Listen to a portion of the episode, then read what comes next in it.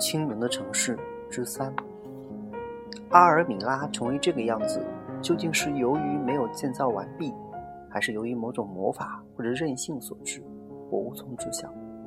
它没有墙壁，没有屋顶，也没有地板。总之，没有一点看上去像个城市的地方。只有管道除外，那些管子在应该是房间的地方垂直竖立着，在应该是地板的地方横向分叉。真像一片管子的树林，每个末端都是水龙头、淋浴喷头、虹吸管或溢流管。蓝天之下，反衬着白色的洗手盆、浴缸或其他的白色洁具，好像晚熟的果子挂在干枯的枝条上。有人会说，一定是水管工完成了自己的工作。不等泥瓦匠来砌墙盖顶，就匆匆离去。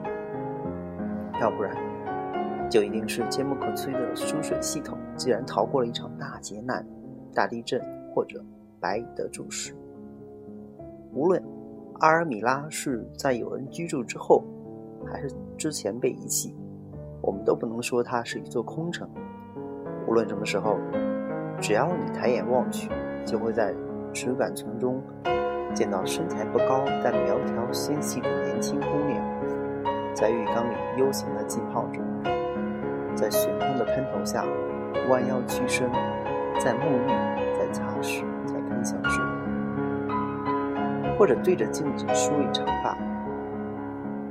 阳光下，喷头里洒出来的扇面形水线，水龙头里的流出的水柱，喷出的水丝，溅出的水花。和海绵刷上的皂沫都闪着七彩光。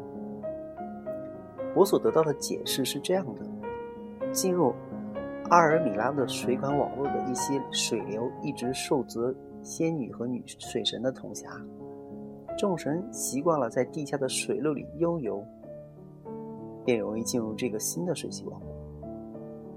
随着众多的喷泉水柱跃到地上来，找到新的镜面。新的游戏，新的享受水的乐趣的方式。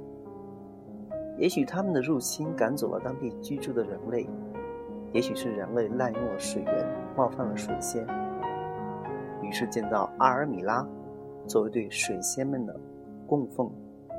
总而言之，似乎他们现在是心满意足啦。这些小巧的女人，早上还能听到她们的歌声呢。